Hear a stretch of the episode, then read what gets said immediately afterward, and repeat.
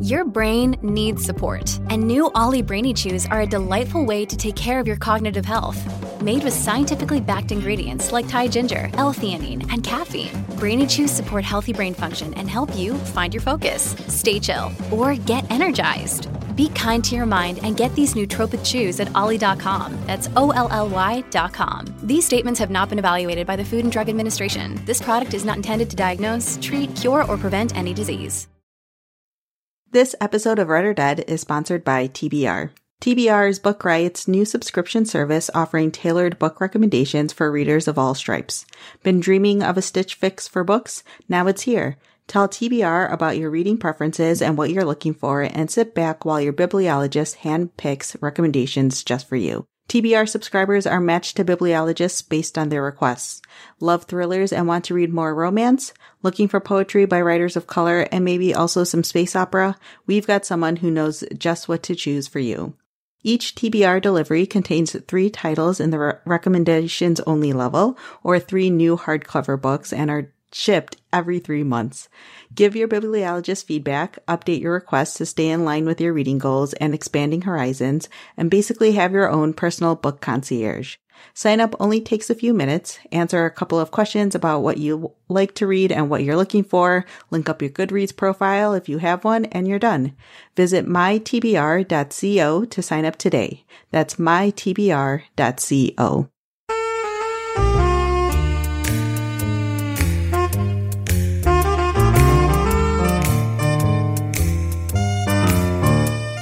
Welcome to Read or Dead, a bi weekly podcast where we talk about the world of mysteries and thrillers. This is episode 64, and we are recording on Tuesday, November 5th. I'm Katie McLean Horner, along with Rincey Abraham, and we're coming to you from Book Riot. Hi, Katie. Hi, Rincey. Did you survive the great Halloween blizzard of Chicago?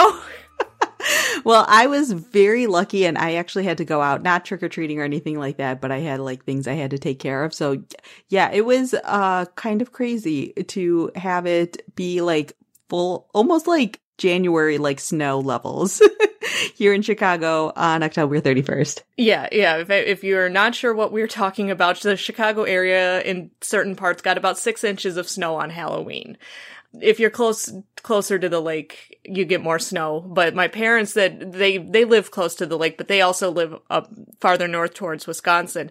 They got about a solid six inches. My my mom sent me a picture of the block like waiting for the trick or treaters. You can't, I mean, it is six solid inches of snow. And she's like, what's happening? I, I don't even know. Yeah. And I was miserable on Halloween. I'm like, this is ridiculous. Yeah. I think our house got maybe three like doorbell rings the entire night because like what kid wants to go out in that? And I even heard like some suburbs in Chicago sent out like notices. However, notices are sent out these days, uh, basically being like, uh, we're going to move, uh, trick or treating to Saturday because then it'll actually be somewhat normal October weather. yes. And funny enough, the, the town where I work did not, uh, switch their, trick or treating schedule. So they sent out a notice was basically like, basically like, all right, buckle up, kids. You're going out in the snow and you're going to deal with it. Which I think is part of Chicago Halloween experiences. Yes. Like, I remember as a kid going out trick or treating and like my dad carrying an umbrella over my sister and me and the wind being so bad that it's like turning the umbrella inside out my dad being miserable all evening just just like why did he have to draw the short straw to take us out trick-or-treating Yeah. i'm like that's part of the experience i think Yeah, I definitely have very strong memories of like wearing my coat over my costume uh for multiple years. So like when you would go to people's doors, people would be like, "Oh, what are you dressed up as?" and you just like slowly open your coat and show them and then close it back up cuz it's cold outside. yeah i saw a comic with um i don't know if it was chicago area or just in general it's these kids dressed up in their winter clothes and their their parents just pinned a note onto their onto their jacket with what they were it was like i'm a ballerina. I'm a fireman. I'm a skeleton. I'm like that that's accurate. Yeah, 100%. All right. Uh, before we jump into the episode, I have our first sponsor, and that is Quantum by bestselling author Patricia Cornwell. A top secret space mission goes sideways when a saboteur targets NASA. When a tripped alarm goes off in the tunnels under a NASA research center on the eve of a top secret space mission, NASA pilot Captain Callie Chase suspects foul play. But what she uncovers is a conspiracy as vast as space itself. As time runs out, Callie realizes that failure will mean absolute catastrophe. The first thriller in a electrifying new series by international bestselling author Patricia Cornwell is an action-packed story all the way to its irresistible ending. Um, so like this is uh this book features a brilliant hero- heroine, um, cutting edge technology and stakes that are astronomically high. Callie Chase is a NASA pilot, quantum physicist, and cybercrime investigator, which is amazing. Uh, so if you are someone who loves space science, strong heroines, thrilling mysteries, and stories with a twist, then you'll definitely love Quantum. So you can check that out at amazon.com slash quantum, or you can check out the link in the show notes. And again, uh, that's Quantum by Patricia Cornwell. And we thank them for sponsoring this episode. All right. So, welcome, lovely listeners. If you are new, we welcome you with open arms. If you are a longtime listener, we are so glad that you're back.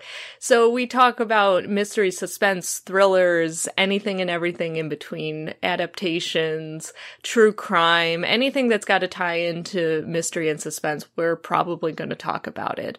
So, we always put out a call at the beginning of each episode for show ideas from listeners because we have gotten a lot of really great ideas over the weeks and months and years now that we've been doing this podcast. We are in multiple years now.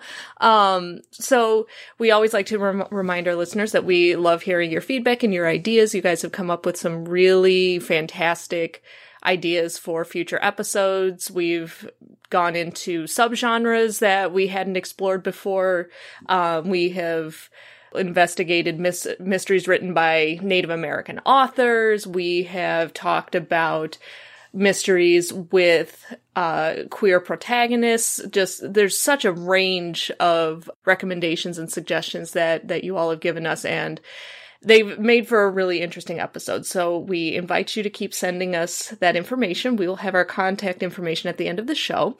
And we are also uh, going to be doing a special holiday gift giving episode for our for our next release episode 65 so if you are looking for book recommendations to give to someone on your holiday list um, it doesn't matter who it is, what kind of mysteries or suspense they might be into. If you're looking for recommendations for someone, you can send us, you can uh, send us a note, send us an email, find us on Twitter, and uh, let us know that you have a request, and we will try to answer those during our next show. And so, yeah, if you have if have any requests for recommendations, um, whether it's you've got uh, a, a, father-in-law who loves legal thrillers, or you want to give something to your grandma who is really into cozy mysteries and doesn't want anything too scary or intense, anything as long as it's related to mystery and suspense, we've got you covered. So, if you if you have any requests like that, please do let us know, and then we'll be able to talk about them in our next episode. All right. So we are going to just jump into some news items and there's like a bunch of different adaptation related news. So I'm just going to kind of do like a quick rundown of all of them. Um, so first up, there is again another Stephen King adaptation out there in the world. There's just always one in the pipeline. So the latest one is The Outsider. Uh, the trailer for it has dropped. So if you haven't checked that out already, you can check that out now. Um, this adaptation is coming to HBO on January 12th. So mark your calendars for that. And again, you can watch the trailer for it now. Not going to talk too much about it, but just wanted to let everyone know that the trailer now exists and it is coming soon. Next up, the um, Hugh Laurie has announced, or his company has announced that they he's working on an adaptation of an Agatha Christie story for the BBC. Uh, again, not a lot of information out there, and they're even keeping which Agatha story is being adapted under wraps. Very beginning stages, very little information is being put out there, but uh, it's being produced by Mammoth Screen, who has done a number of like really well known and award winning adaptations. Um, and it's going to be on the BBC. No news as of yet about it coming to other places because again, very early on, but just a heads up to Agatha Christie fans that that's coming eventually. Amy Poehler has picked up the rights to uh, do the adaptation of The Mother-in-Law by Sally Hepworth. This book came out a couple of weeks ago. It's pretty new release. Um, and so the project again very early on jessica goldberg who has worked on the path and parenthood is writing the script and executive producing it alongside amy poehler and her production company and it's most likely going to be a series on nbc at this point um so amy poehler has like a contract with NBC. And so basically she's adapting it for them. Whether or not it gets picked up, we'll see, but that's a potential, uh, book to TV adaptation that is coming. And then the final thing is that, um, there's going to be adaptations of some Mary Higgins Clark novels. Um, and so it's a Montreal based distributor as well as a US produced production company, uh, that's working on an anthology based on some of her novels. Um, Eileen Rosenweg, who has worked on Station 19 as well as Girlfriend's Guide to Divorce, is attached to write and executive produce it. Uh, it said that it says that the first season will be based on the novel I'll Be Seeing You. Um, and then I think they're going to do like a few others of her books as like little anthology series, which I think is actually really interesting idea uh, because there are a number of mystery writers who are out there who I feel like their books all have a very similar vibe. And so if doing anthology series actually seems like a really smart way to handle writers like that as opposed to trying to do a movie for this book and a TV show for this book or something like that. Mini anthologies is actually a seems like a smart way to go. Um, but that's just my two cents here. so anyways, if you're a fan of Mary Higgins Clark's books, there's potentially an anthology series coming very soon. Well, I'll add my two cents to that, and I agree. I think that's a really smart choice for her type of book. So Mary Higgins Clark just has a very, she has a very specific brand of suspense, and she's been writing for so long that, it, yeah, I I think that this is probably the perfect way to to approach her books. Um, but yeah, I had the exact same thought when I was reading when I was reading that. I was like, oh, that's actually a really good idea. Yeah, I'm actually really surprised that no one else has tried something along, or maybe other people have tried and it just hasn't like worked out enough to like make it uh to like newsworthy items. But i actually think yeah i feel like there are a number of mystery writers out there who could very much do like anthology series with the books that they write especially people like mary higgins clark who have been writing for so long and have so many books and have like a solid fan base of people who want a specific type of mystery. Yeah for sure. So got a bunch of adaptation news, and we also have a bunch of award news too. I did not realize that so many mystery related awards came out in the last couple of weeks, but here we are. Um, so firstly, the uh, Crime Writers Association uh, announced their Dagger Award winners. This is a uh, British mystery award um, that that is given every year. We'll have we'll have links to all of to all of these um, award these awards so you can look up uh, look at more information about them who won i don't i remember looking at the dagger award winners and it's a British award, so some of the authors aren't as familiar, and they have they have like oh here's a gold dagger for nonfiction. There's a steel the Ian Fleming steel dagger, and so it's it's kind of it's a it's kind of cute how they how they do the different daggers. Um, but yeah, you could definitely take a look at that. Maybe find some authors that you may not have been as aware of if you live in the states or elsewhere in the world and were not as familiar familiar with some of these names.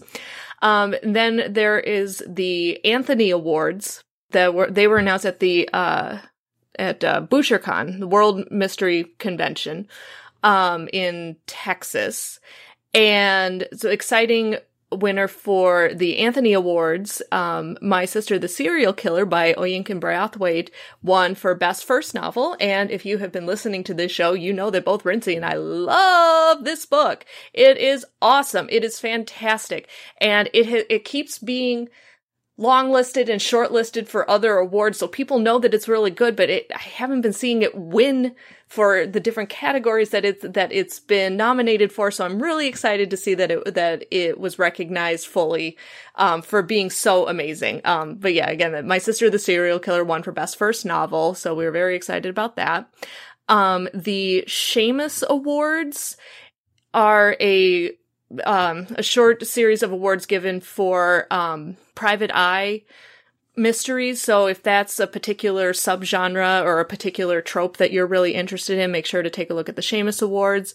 Um, and then there are the Macavity Awards, I think is how you pronounce that. Um, so you can take a look at the winners of those. And then for that one, what we got really excited about was that Sujata Massey won a Macavity Award for Best Historical Novel for The Widows of Malabar Hill, which you should also know by this point is another book that Rincey and I love to muppet arm about. We love Sujata Massey. So we were very excited to hear about these, these winners. So make sure to take a look at the uh, take a look at the winners and also take a look at the shortlists because I I'm a big fan of yeah award winners are great but you know what? The shortlists are books that were almost winners which means that they're really good. And so you're going to get even more reading suggestions from that. So make sure to take a look at, at who was nominated as well. Um, and then finally Attica Locke won uh, Texas Writer of the Year from the Texas Book Festival, and we love Attica Locke. Um, so lots of exciting news for awesome mystery writers, and so we are very, very excited to celebrate. Woohoo! We're having a, I'm having a little dance party in my chair right now.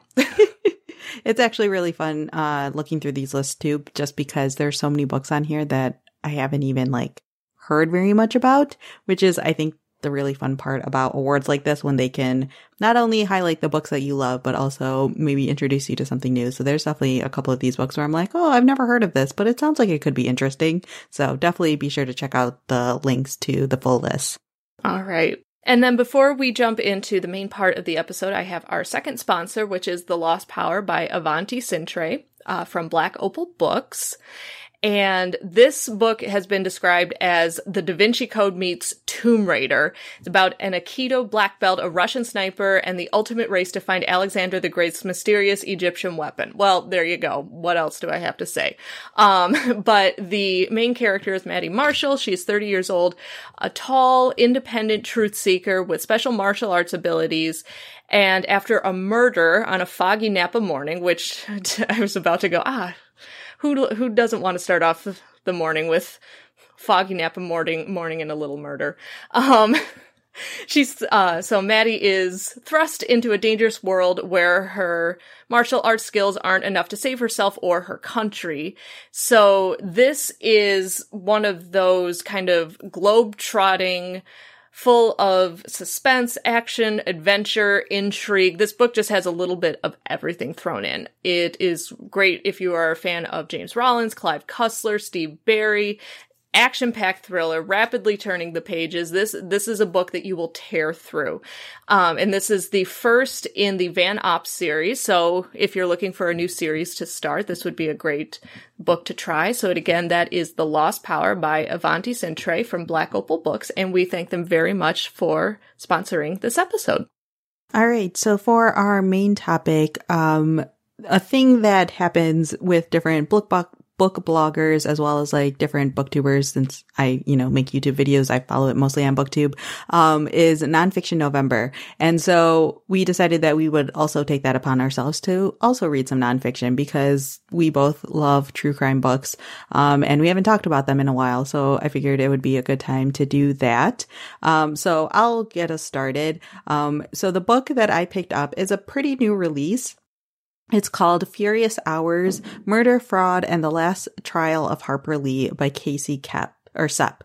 Um, and so this is a really interesting book. Uh, the m- murder and the crimes that are committed in this book are like so, uh, mind blowing in the sense of like the fact that it actually happened. Like it feels like something that someone made up because it you're kind of incredulous reading the whole thing. Um, so the book is basically split up into three parts. The first part follows like the crime and what happened. The second part follows a lawyer who is involved in the case, and the third part focuses on Harper Lee. So the crime that happened is there was this rural preacher uh, named Reverend Willie Maxwell who was basically accused of killing multiple people in his family. Um, and the reason why he was accused of it is because he took out life insurance policies on all of his, these people who had died, and you know he was the beneficiary, and then he also like had like life insurance on basically everyone in his family. Uh, and so that like clearly made it very suspicious. And so this all happened in like the 1970s. And so part of the beginning of the book is also explaining how life insurance really worked back then and how easy it was to commit insurance fraud because a lot of times you basically just had to like fill out some forms and put in like a very minor amount for like the first payment and then you automatically had like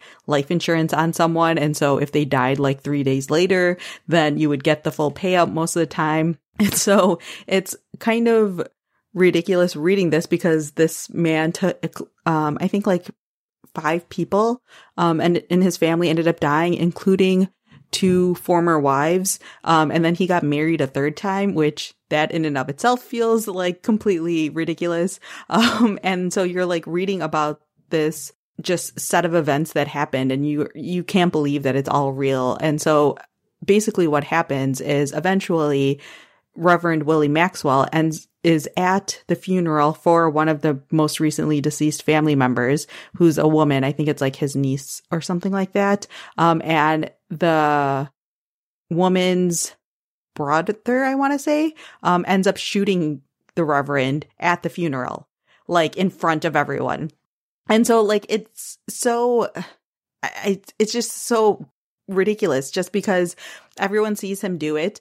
But also at the same time, everyone who's at this funeral also believes that the Reverend has been killing all of these people and he just hasn't been convicted of it. Because the other thing they talk about is how, um, low tech all of the forensic stuff was in that time. So like one of the cops talks about how there were like all of these different poisons that they never tested for during that time period that he very easily could have put into all of his victims and stuff like that. Um, and so it becomes this thing where it's like everyone in the town basically knows that this guy just shot the reverend, but also doesn't feel like he should be convicted of murder because he basically was like doing what the law couldn't do in their opinion. So there's that whole mystery. Uh, the second part is about this lawyer who, funnily enough, was like a major politician in Alabama, and he was actually the lawyer who defended the Reverend in all of his trials, and he ends up defend becoming the uh, defense attorney for the guy who shot the Reverend, which. Yep. Just like everything that you're feeling right now is everything I was feeling I was reading this book. And then the third part of the book is about Harper Lee. Um, so yes, I picked up this book because I'm a big Harper Lee person, as I'm sure a lot of people are. And I just think that people who try to write about her are, I always like to read the books that people write about her just because so little is known about her. I always wonder what sort of angle they tr- they're trying to take. So basically the way that Harper Lee rolls into this whole thing is that she was actually at the this final trial of this man who shot the reverend um, because she was considering writing a book about the trial. Um, this is after To Kill a Mockingbird has come out and after even In Cold Blood has come out. Um, and so it sort of looks at it. The, the last part kind of feels like a mini biography of Harper Lee because it talks about her whole progression as a writer and her friendship with Truman Capote and the work that she did with In Cold Blood. And it talks about how like after um, To Kill a Mockingbird came out, she felt all of this stress about writing a second book and she couldn't do it. And so she thought that like going down to Alabama after hearing about everything with this crime, which um, you guys are all intri- uh, probably just as intrigued as Harper Lee was. Um, so she decided to head down to this small town in Alabama and check out the trials for herself and make it potentially another book. Obviously, we all know Harper Lee never published that book. And so this book kind of looks at things from her angle and sort of like what happens. Um, and so, yeah, it's, it's a really interesting book. I mean, I, I think I kind of sold it already for you guys. Um, but I do want to say, like, go into this knowing that it's not like a normal true crime book. Like, it doesn't focus on the crime quite as much. Like, the first part is all about the crimes, so that'll fulfill that. But it kind of feels more like three mini biographies that are all interconnected, which is a thing that I'm into anyway. So I'm totally okay with it. Um, also, if you're looking for some like major expose on Harper Lee, not really here. If you know anything about Harper Lee, I don't think anything in this section will like really shock you, but I didn't know about her connection to this case. So I at least found that part interesting. And I think that it's also kind of interesting just seeing, um, how Harper Lee dealt with writing and her fame and stuff like that, just because I haven't read all of the biographies about her or anything like that. So I didn't know quite so much about how much she struggled with her writing post To Kill a Mockingbird. Um, so yeah, I think that if you are someone who enjoys true crime, but doesn't want anything like super scary or super like super I mean there are a lot of deaths in here, but it's not like focused on the murders themselves. It's more about these people and this small town in Alabama and sort of the racial tensions as well. One thing I didn't make clear is that the Reverend, as well as all the people that he killed and many of the people who are involved, uh, are black. And so there is a little bit of that as well. People think that he potentially had like was doing like voodoo on his victims and stuff like that. And so there's a lot of discussion about the way that people in Alabama uh, viewed voodoo and how they viewed these people and all this stuff. And so it, it, makes for a really interesting book that has a lot of really unique angles um, to the story as well. So I really enjoyed reading it. If it wasn't uh, apparent by the way how much I'm talking about it. but I definitely recommend it. I yeah, I I thought it was super fascinating. and I think it's unfortunate because it has to use Harper Lee as like this angle to kind of sell the book. But I think that the crime itself is fascinating enough on its own, but there's no way to really market it in a good way, I think. And so I think that if people pick this up, just because of the Harper Lee thing, they're going to be disappointed. But I think that the crime itself is really, really intriguing. Um, so again, it's called Furious Hours, Murder, Fraud, and the Last Trial of Harper Lee by Casey Cep. You just keep like your description of this book, I'm like, oh my god, plot twists. There's so many plot twists in this book. I was like really lucky that I went into this relatively blind. Like I kind of like briefly glanced at the synopsis, so I didn't know too much about it, but I just kept turning the pages and being like, wait, what? so yes, highly recommend it. I was gonna say, even without the Harper Lee angle, just the first part of it, I'm like, I thought you marketed that really well, because even without the Harper Lee part, I'd be like, wow, I would totally read this book. Yeah, this good. bonkers. Yeah. So the book I picked is about it is about an extremely well-known crime in America. Not um bonkers in its own right, but not not this little sliver of history that no one's ever heard about. Um I picked The Borden Murders, Lizzie Borden and the Trial of the Century by Sarah Miller, which is actually a depending on who you talk to, is considered either juvenile nonfiction or like teen nonfiction. It's a sizable book. Like it's a couple hundred pages. It's, don't let the, the audience, like the way it's marketed, don't let that fool you. This is a book that, you know, uh, particularly mature, you know, older kid, maybe 11 or 12, definitely a teen would be really interested in this. Adults would would find this super interesting. But yeah, so I have always been really really interested in the Borden murders. I just find it just it it's just so mind-boggling and the fact that we still have no clue what happened. Everyone has theories. I have, you know, I have my own beliefs. Um, but we no one knows who killed the who killed the Bordens. Everyone, you know, Lizzie Borden obviously was arrested and brought to trial, but she was found not guilty. And so it's there's just so much mystery surrounding this this actual crime. It it feel it feels almost unreal. Um, but this book, um, I think because it is technically geared towards a slightly younger audience, it doesn't necessarily offer much in terms of new revelations or new theories. It just kind of lays out the facts, quote unquote, such as they are. Um, so if this is, if this is something that you've always kind of been interested in, but don't have a have a solid idea of exactly what happened, what happened with the trial, with the arrest, with the police investigation. This is a really great book. And the author takes really takes great pains to make sure that she is presenting the facts as consistently and as straightforwardly as she can because one of the defining elements of this case is that no one knew what happened but the media just went nuts uh, when when the when the Bordens were were found dead. They they had all these theories. They it was totally sensationalized. They were printing everything and anything they could about the murders. Anyone who had an opinion all of a sudden got written up in the paper. And there are so many, like this, this trial really encapsulated, I think, when we talk about quote unquote fake news, whether we're talking about it seriously or sarcastically, like there was so much fake news going around uh, about this trial. Like it's, it's so hard to separate fact from fiction and find out what was actually said, what was transcribed properly, what wasn't.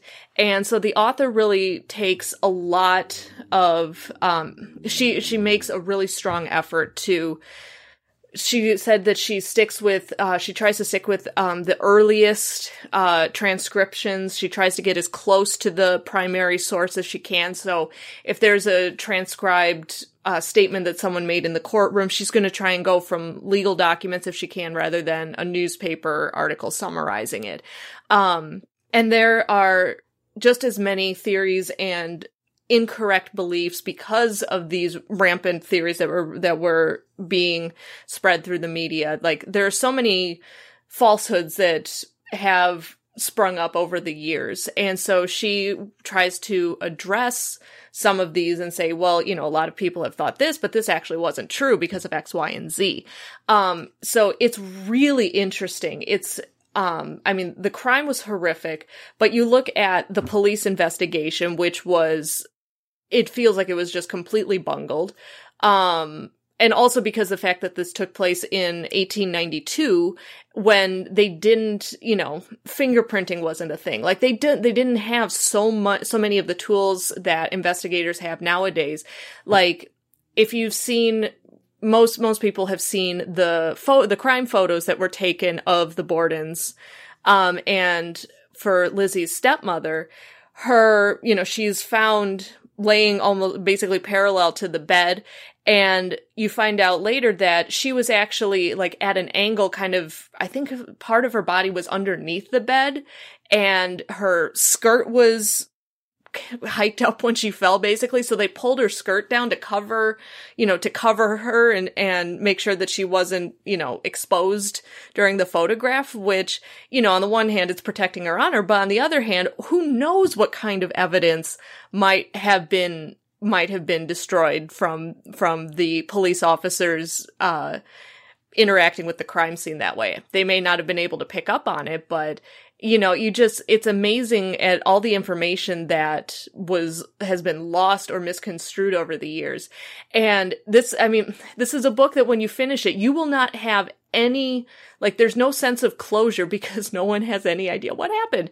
Um, but it's so interesting. It is so interesting and like I said, it's a really good kind of a primer um, for other books. Um, or before, I think before diving into some of these some of these other books about the Borden murders, I think it's good to just kind of get a solid idea of what the what the facts are, what happened, the timelines, the people involved. And this book does it really, really well. It's it's a really interesting example of narrative nonfiction, and I really enjoyed it. Um, and it was also really interesting for me because last year I remember talking about when I visited the Lizzie Borden house house with a couple of my friends. And so when they're describing the layout of the house, I was like, oh my gosh, yes, I was there. I walked up that staircase. I was in that bedroom. I was, you know, um, I touched the same doorknobs that Lizzie Borden did. Um, and so that was, that was a really interesting element for me as, for me as well. Um, but yeah, this, this was really, really good. Um, and so yeah, even though it is technically marketed or geared towards a younger audience, do not let don't let that sway you. This book is really, really, really well done. So again, that was The Borden Murders, Lizzie Borden and the Trial of the Century by Sarah Miller. All right. So definitely let us know if you've read either of these books or if you have other nonfiction books that you've been checking out recently that you've been enjoying. Definitely let us know as well. I feel like my reading this year has not been enough nonfiction and reading at least Furious Hours made me realize or remind me how much I enjoy it and that I need to be reading more of it. So definitely feel free to send us recommendations if you have any. Yes, for sure. And I also second that. I have not been reading a ton of nonfiction. So, um, but yeah, I love true crime and I love stuff like this. So, okay. So with that, I have our new releases for this episode and all of these books, I immediately, I'm like, okay, go on to Goodreads. I need to add this to my list. These are some amazing sounding books. So the first one is The Ninja Daughter by Tori Eldridge, which is a thriller about a Chinese Norwegian modern day ninja with Joy Luck Club family issues who fights the Los Angeles Ukrainian mob, sex traffickers, and her own family to save two desperate women and an innocent child. I mean, good lord, how do you how do you add on to a paragraph like that? Um, so I will give a quick uh, trigger warning. This book does mention rape.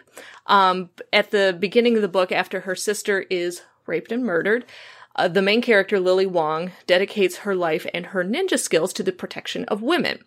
But her mission is complicated. Not only does she live above the Chinese restaurant, or owned by her Norwegian father and inspired by the recipes of her Chinese mother, but Lily also has to hide her true self from her Hong Kong tiger mom who is already disappointed in her daughter's less than feminine ways and who would be horrified to know what she had become.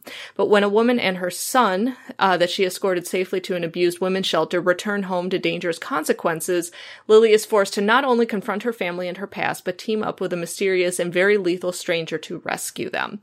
I also recommend if you are interested in this book, take a look at the author's website and read her biography because it is bonkers. This is an own voices novel. The author herself is of Chinese, Norwegian, Hawaiian descent. She went to school with uh, Barack Obama, uh, or she at least went to the same school, but it sounds like that they may have been about the same age. Um, so she sounds like she may have gone to school with Barack Obama. She is a she is a fifth degree black belt in a couple of different martial arts. She has done all of this work. She does martial arts classes. She's done Broadway. She's acted. She has traveled all over the world. She just sounds incredible. Um, but yeah, so this book, I cannot wait to get my hands on a copy of this. This is The Ninja Daughter by Tori Eldridge. Um, this book uh, comes out today on November 5th. So by the time you're listening to this, you can run out and pick up a copy of this book for yourself. Next, we have a YA suspense novel called I Have No Secrets by Penny Joelson and that is also out today on the 5th, so you can pick up this one as well. Uh, the main character is Gemma. Uh, Gemma knows who the murderer is. She knows because he told her. He thought his secret was safe because Gemma can't speak or move. But Gemma observes all kinds of things about everyone around her, and his secret is just one of them. And when a new technology means she may be able to communicate and reveal all she knows, Gemma no longer feels powerless in the face of this deadly secret. It's a race against time before the killer acts again or tries to stop her. We'll just leave it at that. and so again, that is I Have No Secrets by Penny Joelson out on November 5th. The next two books are out next week on November 12th. Um, this one is called Highway of Tears, a true story of racism, indifference, and the pursuit of justice for missing and murdered Indigenous women and girls by Jessica McDiarmid. Um, so if you're interested in nonfiction November, this sounds like a really interesting one to pick up. This is a work of investigative journalism compared to I'll Be Gone in the Dark, The Line Becomes a River, and it follows a series of unsolved disappearances and murders of Indigenous women in rural British Columbia.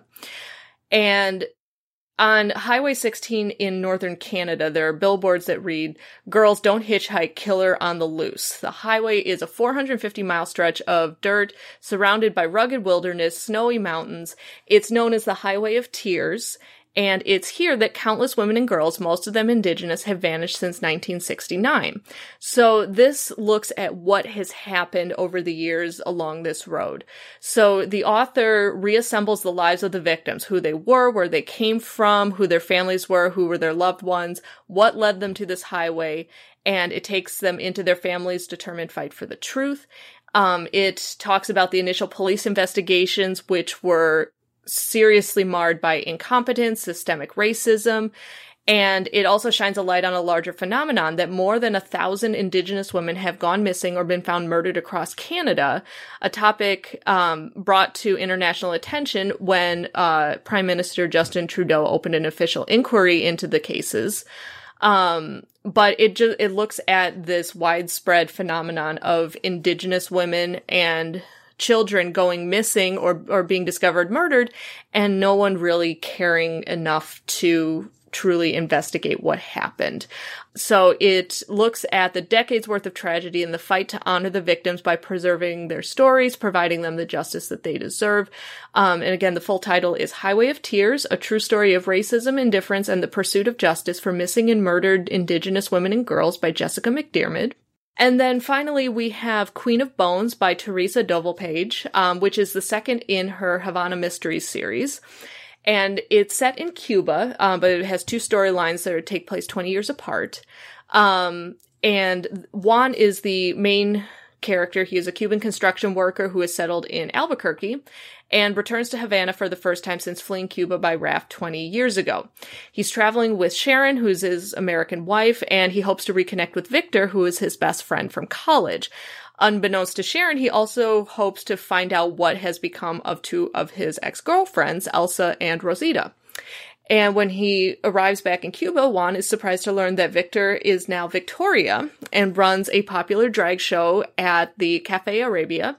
Elsa has married a wealthy foreigner. Rosita is still single and works at the at the Havana cemetery.